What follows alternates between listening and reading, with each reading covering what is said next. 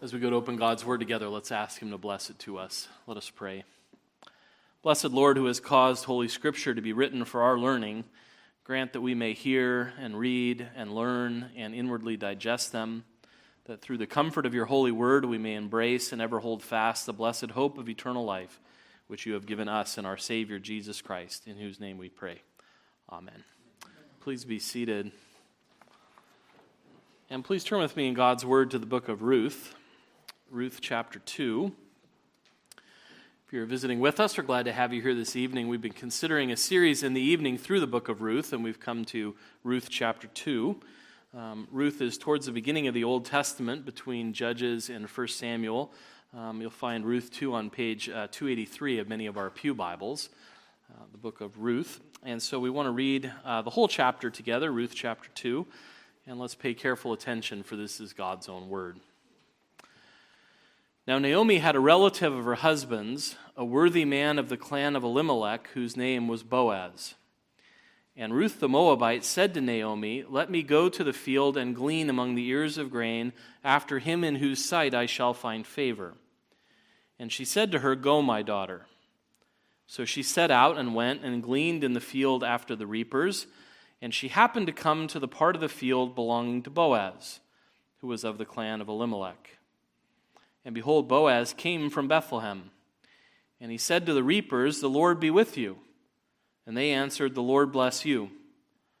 Then Boaz said to his young man who was in charge of the reapers, "Whose young woman is this?" And the servant who was in charge of the reapers answered, "She is the young Moabite woman who came back with Naomi from the country of Moab. She said, 'Please let me glean and gather among the sheaves after the reapers.' So she came, and she has continued from early morning until now, except for a short rest." Then Boaz said to Ruth, "Now listen, my daughter, do not go to glean in another field or leave this one, but keep close to my young women. Let your eyes be on the field that they are reaping, and go after them. Have I not charged the young men not to touch you? And when you are thirsty, go to the vessels and drink what the young men have drawn." Then she fell on her face, bowing to the ground, and said to him, "Why have I found favor in your eyes, that you should take notice of me, since I am a foreigner?"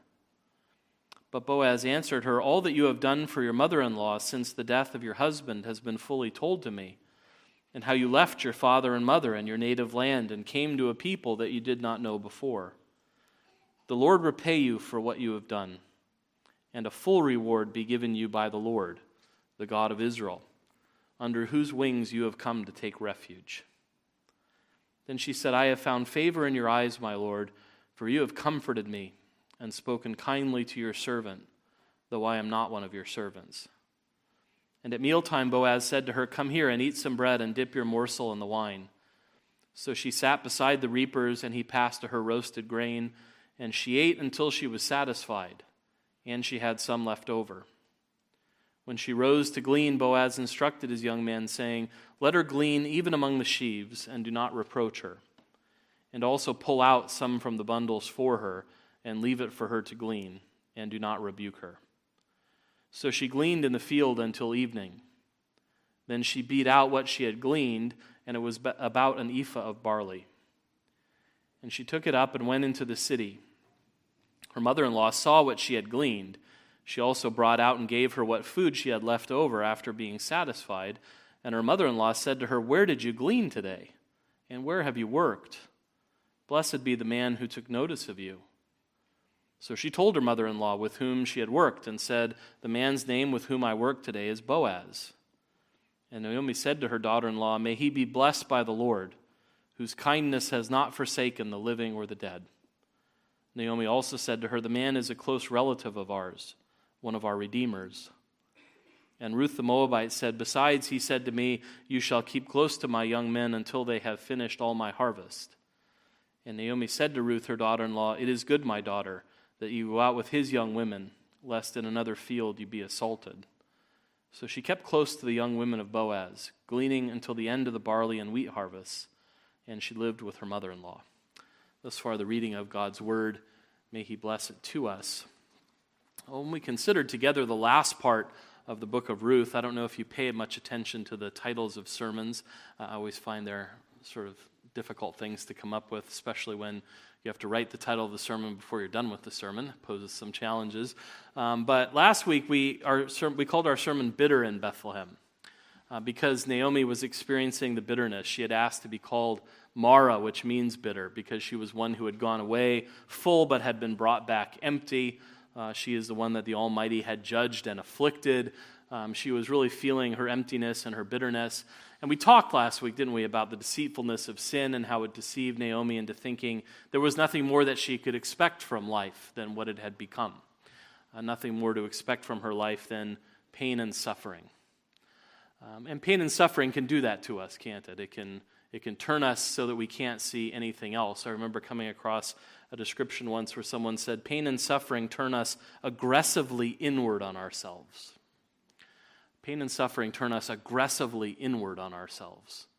Um, and we know that that's true. And, and that can, especially when it's intense kinds of pain and intense kinds of suffering, uh, can turn us so aggressively inward on ourselves that that's all we see is our pain and suffering. Um, and the only voice that speaks to us seems to be the voice of our pain and our suffering. And it's precisely at those times in the life of God's people that we need His intervention. Uh, we need His grace to turn us outside of ourselves and to see something else and to see someone else and to hear another voice speaking to us than just that voice of our pain and suffering. We need the Spirit to turn us outward from that to see Christ and to see the hope that we have in Him. Um, and so He must take our lives when they become aggressively inwardly focused and turn our focus out to Christ and to His faithfulness um, so that instead of listening continually to our, our bitter and sin-deceived hearts, we begin to hear the good news of the gospel of grace that comes to us in the Lord Jesus Christ. Um, and that's one of the beautiful things that we begin to see in this passage um, as Naomi begins to be turned out from herself, turned out from her pain and suffering, Uh, to see again the faithfulness of God. Uh, this is really the story of God beginning to turn her bitterness into blessedness, uh, both for Ruth and for Naomi. Um, and as we see this in our text, as we see this, this isn't just a story of something that God did for someone else. Uh, this, of course, is a story of God's way with His people, uh, that God always shows His kindness to us and promises to turn all of our bitterness ultimately into His blessedness. And so we want to think about how God begins to do that for uh, these women here. Um, and how do these women begin to experience blessedness in this passage from the God? Well, first by finding favor. That's the first place this passage directs us. Experience blessing through finding favor. Uh, then through receiving comfort. That's another way they experience blessedness from God. And finally, by remembering His faithfulness. Uh, that's also how they experience blessing. And so that's how we want to think about this text together. Finding favor, receiving comfort, and remembering faithfulness. Um, that's where Ruth's search begins as, as our passage starts. She's looking for favor. Uh, that's what we're told um, in verse two. And Ruth the Moabite said to Naomi, "Let me go to the field and glean among the ears of grain after him, in whose sight I shall find favor." Uh, she doesn't know who that is at this point. She's looking for favor. She's looking for a favorable person. Um, someone who will welcome her to do what God's law provided. Um, we we may not remember uh, the, the provisions of God's law in this respect, but uh, God had specifically provided that when they planted fields, they should not glean the corners. Um, and they should not go back over the field to pick up what had been dropped. And the reason God told them not to do that is so that the poor who didn't have fields of their own, who were in need, could come and they could glean the corners of the fields and they could pick up off the ground what had been dropped by the farmers. And that was God's way of providing sort of welfare and workfare for their society. Uh, there was a way to be fed if you were poor, and there was work that you could then do before the Lord to feed yourself and to feed your family. And this was meant to be a, a way of cooperating together to provide for the poor, and so that's what God's law had provided. Of course, as we've been reminding ourselves going through this text, this was the time of the judges, when everyone did what was right in their own eyes. So it may not be that everyone is doing what God has called them to do. Right? We all know the sad truth is just because God has made a law doesn't mean we obey it. Um, and that certainly was a time when many people would not be obeying the law. And so I think what she's trying to say is trying to find someone who is righteous, someone who is doing what God is calling them to do and will not be angry with someone who comes into their field seeking to eke out a living for themselves. Um, and we, we read in this passage that not only is that difficult because you may not find a person who's favorable to this, but that this was a kind of dangerous work. Uh, there are reminders in this passage that you may be subjected to verbal abuse for doing this. Um, we, we hear in this passage about the reproaches and the rebukes from the workers. Uh, Boaz specifically tells his reapers not to do that, but there's that danger, isn't there, presented to us in the text? And not just the danger of verbal abuse, but the danger of physical abuse. Um, women without families were vulnerable in this society. This was dangerous work that she's doing. And so Ruth is showing wisdom. She wants to go somewhere that will be safe, somewhere that will be a good place to do this. She's looking for someone who will look on her with favor. Um, and isn't it wonderful, even before she begins her search for someone who is going to be favorable to her, the Lord introduces us to a worthy man. Um, verse one tells us about Boaz. Now Naomi had a relative of her husband's, a worthy man of the clan of Elimelech, whose name was Boaz. Um, we're introduced to Boaz, who is a worthy man. Um, he is worthy of serving. He's worthy of being in his presence. He is presented to us really in this passage in a way that you just like him. Um, he's one of these characters in the Bible. It's a true story, um, but he's one of these characters in the Bible you sort of immediately like. Um, but as the as the story goes on and we learn more about who Boaz is, we recognize that Boaz has quite a notable pedigree in Israel. He's not just a worthy man, he's a very important person. Um, he comes from some of the best families uh, you could come from. His grandfather's name was Nashon, who was the chief of the tribe of Judah in the wilderness. You knew that. I was just reminding you of that fact. Uh, Nashon was the head of the tribe of Judah when they were going in the wilderness. And that was a tribe that was seventy-five thousand fighting men strong. They went out ahead of Israel. Um, they led Israel in the wilderness, the clan of Judah. So he's the grandson of the man who led the Israel in the wilderness. Um, he was an important person. Um, his brother-in-law was uh, Aaron, the high priest. So he came from well-connected places. Um, and his Nashon's son Salmon uh, married Rahab, who was the spot who hid the spies in Jericho. Um, he married her. And so th- this is a notable family that Boaz comes from, people we know from the scriptures. Um, and it's someone who means he would have been someone important in Judah, someone who was important in this town. Um, and so he's, he's a very important person. Um, and yet we see him being friendly to people, even though he is an important person, no doubt. Um, he's friendly to all the people who might have been reckoned in society as little people. I think one of the reasons we like Boaz so much is because of the way we're introduced to him in verse four. Uh, he comes and he says to his farmers, "The Lord be with you." Um, and they say back to him, "The Lord be with you. The Lord bless you." Um, I think that's what makes us like him right from the beginning. Um, he may be someone of notable pedigree, but he's not too great or grand to talk to his reapers, and he takes a concern for this young woman who is reaping in his fields. Um, you can almost imagine the Holy Spirit winking at us when it tells us she happened to come into his field. Um, we know that nothing happens by chance, right, in the Bible. Isn't that a wonderful way of the Holy Spirit putting it to us? She happened to come into the field of Boaz, and while she was reaping, Boaz happened to come and find her there. Um, and ask his ask his men, whose young woman is this? Who does she belong to? How does she happen to come into our field? Uh, he inquires after her and receives a good report about her. Uh, whose young woman is this? Um, he gets a good report in verses six and seven. A good report of what she's done for her mother-in-law and a good report of how she's worked. Uh, we could roughly translate verse seven as, she's been here all day working like a dog. Um, she started in the morning early. She's taken one short break. She's been working all day long. Um, she's showing a lot of industry and work. Um, and she has come into a field and finds the thing that she was looking for. Uh, she finds favor, just as she was seeking it. Um, and he shows the extent of that favor by what he says uh, in verses eight and nine. Now listen, my daughter, do not go glean in another field or leave this one, but keep close to my young women. Let your eyes be on the field that they are reaping and go after them. Have I not charged the young men not to touch you? And when you are thirsty, go to the vessels and drink water that the young men have drawn. Um, this is a wonderful a wonderful provision for her. And, you know, from her perspective, this must have come out of nowhere. Uh, to have the landowner come up to her and talk to her not like a beggar, but like a daughter, that's, that's a close, familiar way to talk. Um, and to make all of these provisions for her without her even asking for any of these things. To make provision for her safety, to make provision to make sure she has enough water. She doesn't have to go draw it for herself. Uh, she can drink with what the young men have drawn. She can glean with them. And so it's all these provisions he's made to make her life easier, to make her life safer.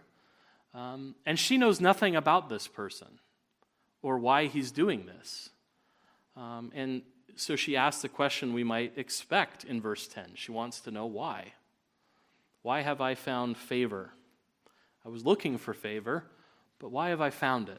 That's really the question of verse ten. Why have I found favor? Um, well, we know why she's found favor, because she's been looking for it in faith. Um, and what do we call favor from the Lord? We call that grace. Um, and it's a reminder that those who look for grace from the Lord find it. Um, that shouldn't be surprising to us, uh, that she seeks favor and has sought the Lord's protection, and she finds it. It's a wonderful reminder to us that those who look for God's grace in faith will always find it in Christ. That God is a God who gives the grace his people need uh, to meet the things that they need. It's wonderful that we have a God who does this, and that we have a Savior, Jesus Christ, who is not only the one who assures us that God will always show us grace to those who have put their faith and trust in him, but who is someone who knows what it is to desperately need something, um, to pray a prayer like, Father, let this cup pass from me, and learn that that's not his will. Uh, to be, to have to face that hard reality. Um, it's a wonderful thing to know that we have that kind of God who knows that life can be difficult when we desperately pray for the things we want from the Lord and they don't seem to be the Father's will for us. Uh, and Christ reminds us that he's the kind of Savior that guarantees us that we will have grace. We will have grace from our God, even in difficult times. That when God's answer is no to our desires, that he always gives us the grace that is sufficient. Uh, to meet the needs that we have. And we can be assured in Christ that we will always find favor from our God. We will always find grace from our Heavenly Father. He's a God who delights to shower his people with grace. Uh, she finds favor from him. Um, and as he speaks to her, she also experiences blessedness by receiving comfort from him. Um, it's this wonderful reflection that when he, when she asks, why have I found favor? Uh, he explains it to her in verse eleven. All that you have done for your mother-in-law since the death of your husband has been fully told to me, how you left your father and mother and your native land and came to a people that you did not know before. The Lord repay you for what you have done, and a full reward be given you by the Lord, the God of Israel, under whose wings you have come to take refuge. I think that's a really significant thing that he says to her. Not because it's just because it's a beautiful thing that he says to her. It is that, isn't it? It's a, it's a wonderful, comforting word that he speaks to her. Um, I think it's significant because these are the only words that have really been spoken of comfort to Ruth since she made her decision to follow the Lord.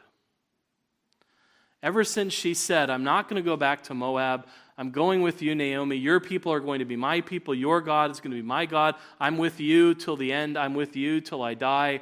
Um, where you die, that's where I'll be. That's where I'll be buried. She made this wonderful commitment, and Naomi said nothing. I think that commitment has been hanging in the book of Ruth, unanswered. Um, and when she comes with Naomi to Bethlehem, the women of the town speak to Naomi. They talk to Naomi about where, what's going on with you, what's happened. You know, Naomi is there, and it's like Ruth doesn't exist. No one says anything to Ruth.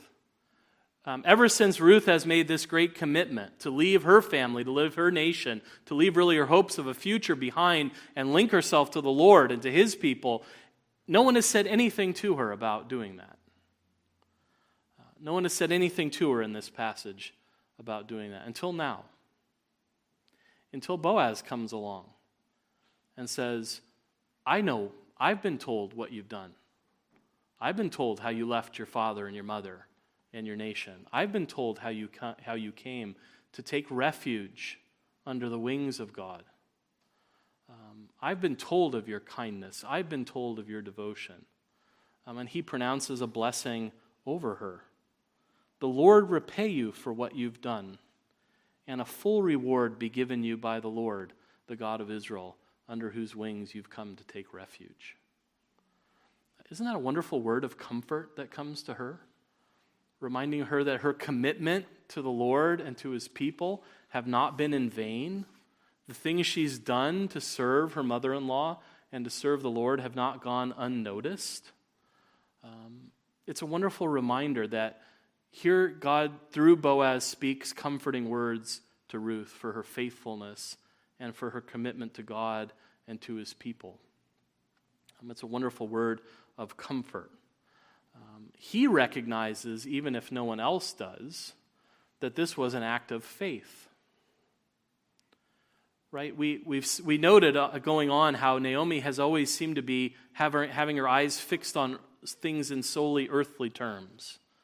Right? She had told her daughter-in-laws, "Go back to Moab because there's really nothing for you in Israel. There's there's no there's no real prospects of a future there. Go back to your family. Go back to your gods." Right? Um, there's really no future. Everything had been kind of in earthly terms. And it would be easy to see her commitment simply in earthly terms. She just committed to her mother-in-law. But Boaz sees it not like that. Not just an act of family kindness, but for what it is, which is an act of faith. An act of faith in the Lord. And it's in response to that that he's pronouncing this blessing upon her. And using Boaz as his servant to comfort Ruth in her faithfulness. Um, it's a wonderful response she makes to what he says. It sounds like the response of someone who's not heard a comforting word and now has heard one. I have found favor in your eyes, my Lord, for you have comforted me and spoken kindly to your servant, though I am not one of your servants. Um, she recognizes this great kindness that has been shown to her. Um, we see the effect that it has on her. And it's a wonderful thing to think about. I think this too has a lot to teach us um, about our God, who not only shows us grace, but speaks comforting words to us. It's a wonderful thing when God speaks comforting words to us through his servants, um, allows us to hear those words that we need to hear. Um, we need to hear those comforting words because so often our service to Christ goes unremarked in this world. It's not impressive to people. Um, sometimes people wonder why we do it, right? Maybe they never say that. They're too polite to say it. But if they if they said, you're going back to church tonight, and you were there this morning, and you're going back again to, how many times do you have to do this exactly? I mean, it, it's things that people don't understand, right? It, it It is strange to the world. It's foolishness to the world to do these things. And so often our service to God is unremarked. It just seems strange to people in the world. And when God sends servants to speak to us comforting words, to know that our service is not in vain, that our service is recognized, that the Lord sees and the Lord rewards. It's a wonderful thing to be reminded that the Lord sees your faith and he sees your obedience. And we know that it's all of grace. It's not as if we're taking credit for these things. But the Lord sees the service that's given to him. Um, and so often the Lord speaks a comforting word to us, reminding us who we are and whose we are and the reward of grace that, re- that awaits his people. And that's why church attendance is so important, right? For us to hear those comforting words. Now, I'm making the cardinal sin of ministers, which is to talk about church attendance to the evening crowd. You're already the select of the elect. We've talked about before, right? You're here in the evening already. Um, But it, we, only, we always need this reminder, right? We need to come and continue to hear God speaking comforting words to us in the gospel. And he's, he's arranged the service so it just shot full with his comforting words. He greets us, he reminds us of our sin, and then comforts us to know that our sins are covered by Jesus Christ. We get to sing together, we get to hear his word proclaimed to us. It's a comforting word of the gospel of grace that God has come to give us. Um, he speaks comforting words to us through his servants. He also creates an environment where we can speak comforting words to each other. Um, isn't that a wonderful characteristic? I think the reason we like so Boaz so much uh, as a character when we're introduced to him in this story is because all he comes and does is bless and care for people. Right? Bless you, right? Oh, I've heard about you, bless you. Um, I hear you need things. I'm going to provide them for you. I'm going to make sure you're safe. I'm going to make sure you're provided for. Um, go ahead and go in and, and reap with my reapers. Don't worry. You don't have to just follow and glean behind them. Go ahead and glean right with them. Just act, you can act just like you're a reaper and take it right off. And then he tells his men, and take some of the stuff here and just drop it for her, so it'll be easier for her to pick up. Um, he's a guy who blesses. He's a guy who provides, right? Word and deed. That's how he comforts. Um, and we need that too from one another. Um, to be people who delight to speak comforting words. Um, and not only to serve one another with our words, but also with our deeds. Um, these words that he speaks and the things that he do, uh, he does, are the kinds of things that we see in the New Testament being commanded to God's people. Right? We're, we're commanded to do a lot of things for one another in the New Testament. We're instructed to comfort one another, to greet one another, to encourage one another, to build one another up in the Lord, to stir one another up to love and good works, uh, to sing songs, right? To encourage one another. Um, all those things need to happen. For those things to happen, we need to be together. It's hard to do those things for one another if we're not around one another, right? Um, so this is another wonderful reminder of the importance of fellowshipping together as God's people. Not just to receive comforting words, but to receive comforting care. Uh, the deeds that he does for Ruth are, are wonderful in this passage. To protect her from abuse, to provide for her, to make her life easier. When it's lunchtime, she sits down with them and eats their lunch with them. And at the end of the day, she is filled by lunch and has more left over. Uh, that's the wonderful provision, the overflowing abundance that God has provided her.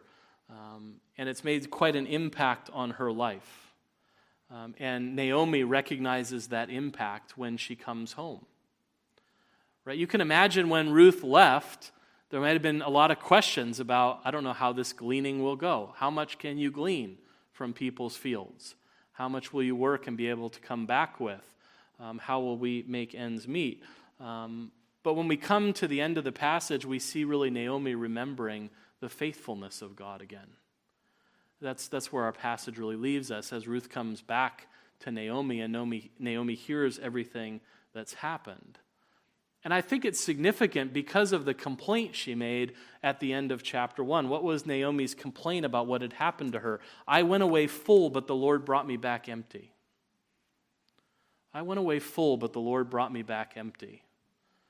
How did Ruth go away in the morning? Empty. I'll see if I can find favor somewhere. I'll see if I can find a field to glean in somewhere. She went away empty. And how does she come back? She comes back full, doesn't she? Um, satisfied with the food that she was given, uh, with a to-go bag to bring back to Naomi. She had so much to eat at lunch. And she has harvested so much that she doesn't have just that food and leftovers for the day. She has food for them for the future. Um, now, maybe when we read an ephah of barley, not everyone, oh, wow, an ephah. Um, how much is an ephah? And then you look at your note, and it's about a third, three-fifths of a bushel. And you want to say, okay, thank you. How much is a bushel? Uh, twenty-two liters. So ten two-liter bottles filled with barley, that's a lot of barley. That might be around thirty to fifty pounds of barley. And so you can imagine Ruth going, we'll see what we can find when she left. And she comes back, Here's the leftovers from lunch. Oh, and by the way, I've got about fifty pounds of barley. I think we're going to be okay for a while. And no wonder Naomi wants to understand, how, how has this happened? Where did you go, right? Um, you know, it might be kind of the equivalent of, did you rob a bank? Like, how did you come back with this much food? Where were you? What did you do to get this? Um, and she's told where she was, and she knows something that about Boaz that Ruth doesn't know. So when Ruth says, I went to the field of Boaz, um, Naomi knows exactly who she's talking about. Um, she told her mother-in-law in verse nineteen, the man's name with whom I work today is Boaz. And Naomi said to her daughter-in-law, may he be blessed by the Lord, whose kindness has not forsaken the living or the dead. Um, he's one of our family members. You happen to find a close relative of ours. Um, and what does Naomi recognize in that? It's evidence that the Lord's kindness has not forsaken us. What had been her problem when her pain and her suffering had turned her aggressively inward on herself? All she was hearing is, the Lord has forsaken me. The Lord has forsaken me. And what is God doing by what he's done in Naomi and through whom he's done it? He's turning her back out, isn't he, to himself. And she comes to recognize this is a measure of the Lord's faithfulness. It's the Lord who hasn't forgotten his kindness. That word kindness is a very important word in Hebrew.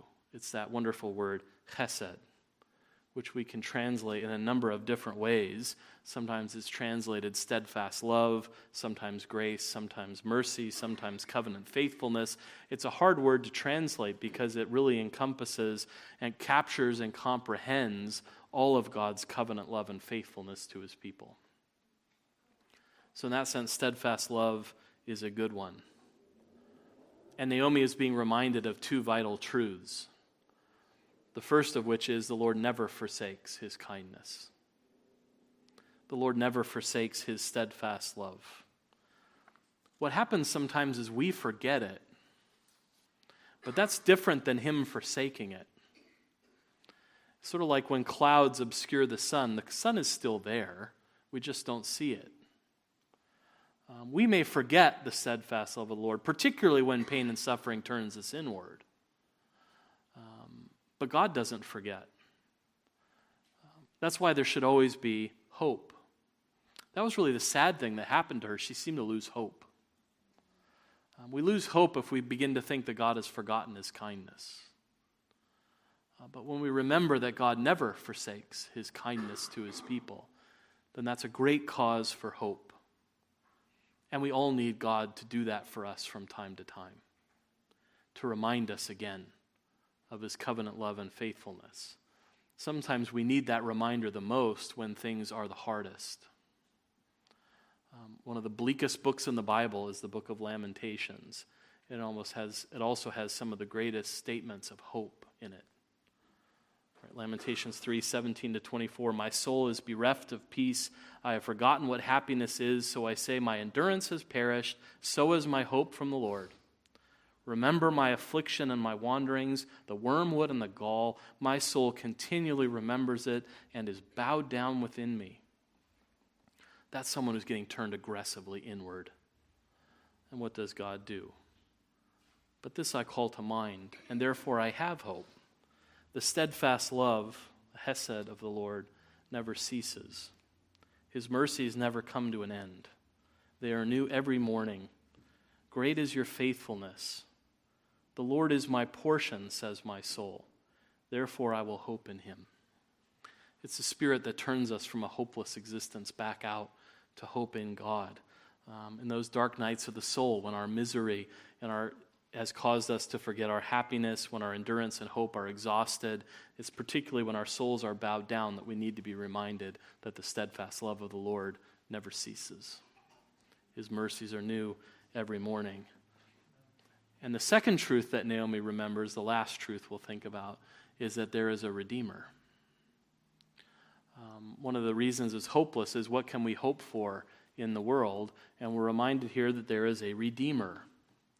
And we're introduced to an important concept that will be further developed in the story of the kinsman redeemer, someone who was obligated to buy his relatives out of slavery, sometimes obligated to, to marry widows, as we thought about a little bit this morning. Uh, but Naomi now counsels Ruth to cling close to this man and to his kindness because he is one of their redeemers. Um, it isn't a hopeless existence that is set out before them. Even in earthly terms, the Lord has provided a redeemer. Um, and it's not hard for us to see how we get to Christ in this passage, is there? To be reminded from God, God's people need reminding from time to time that there is a redeemer. That there is a redeemer. We remember the faithfulness of our God in raising up a redeemer for us, who is really the full measure of God's steadfast love, the Lord Jesus Christ, who came into the world to buy us out of our slavery to sin, who would not allow his kinsmen, his brothers and sisters, to remain slaves to sin and its misery, but gave himself up, body and soul, on the cross to pay the redemption price that would set us free. We need to be reminded that there's a Redeemer when things are dark. We have a Redeemer who is Christ the Lord. So when we feel like our pain and suffering is too much and there's no hope of escape, we need to remember the, the great work of our Redeemer and how he set us free.